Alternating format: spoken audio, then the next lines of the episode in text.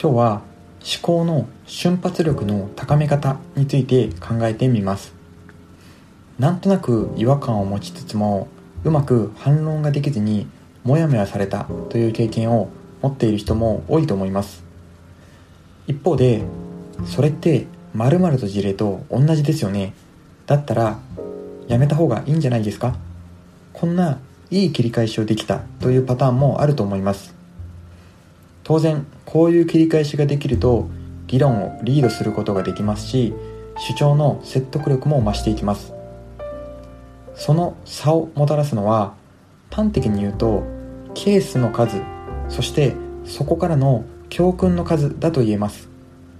つまりより多くの事象を知っていること、さらにそこからどんな教訓が引き出せるのかを知っていると他の事例でもそれを応用しやすくなります。こういうものを増やすための近道というのはありません。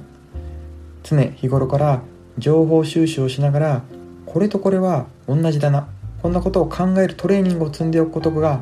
いざという時の瞬発力につながっていきます。それではこんな例を考えてみます。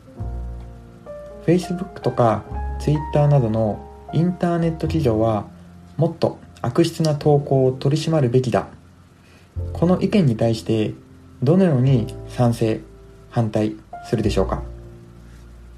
例えば道路や電話のこう設置した人がいちいち全部の交通とか通信を取り締まりはしない、なのでインターネット企業が全ての投稿を取り締まるのは現実的ではないと言ったとします。一方の意見でインターネットの特性として情報がいつまでも残ったり、まあ、さらにコピーしやすくて検索に引っかかりやすいということを鑑みると道路や電話と同じというふうには考えられない、これも説得力のある意見だと思います。道路や電話とは異なって不法な投稿を放置することの害悪は比較にならないといえばインターネット企業にある程度の干渉させるべきだという意見にも説得力が出ていきます。ではもう一つ次の例を考えてみます。新聞が消費税率が じゅっパーセント に上がった時に はちパーセント のまま据え置きである軽減税率とされました。その根拠として新聞は生活必需品である、これについてはどうでしょうか。このケースでは生活必需品の度合いがまず問題になると思います。食品が はちパーセント なのは分かりますが、新聞がそれと同じだと言われたら違和感を抱くのももっともだと思います。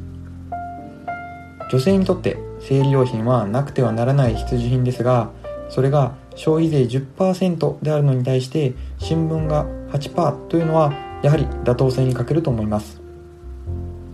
もちろんこのケースではそれ以上に政府を監視すべき新聞が政府に恩を売られているのはいかがなものかというさらに強い反対の根拠もあります。まずは相手の根拠の妥当性に対する疑問を示して、加えてそれ以外の反対の根拠を示せれば説得力は大きく増していきます。では最後に次の例を考えてみます。ある大企業が従業員の希望退職者を募って、その後に本当はもっともっと会社に残ってほしい人が流出してしまったと言って話題になったニュースがありました。これについてこの経営者は無能なのか、それともそうではないのか、これについて考えてみます。私がツイッターで見た意見では、そんな希望退職を募れば優秀な人材が出ていくのは分かりきっていたことなのに、そんなことが分からずにやったのなんて無能である、こんな意見です。ただもう一方の意見でこんな意見もあるかと思います。優秀な人が出ていってしまったというネガティブなニュースをどうしてわざわざ記者会見で社長は喋ったのでしょうか。これには見方としては、例えば会社から出ていってしまった人たちがその後他の場所でも活躍できるように優秀な人材であるということを印象づけることで、実は社員たちの後押しをしたのではないか、こんな見方も取れなくはないかもしれません。もちろんこれらのニュースというのは正解不正解とか真実みたいなものは私自身、えー、分かりかねる部分はありますが、それぞれについて自分の意見、これも合わせてセットでストックしておくと、いざという時に瞬発力が高められるかもしれません。今日の放送はここまでとします。また明日の放送もお楽しみに。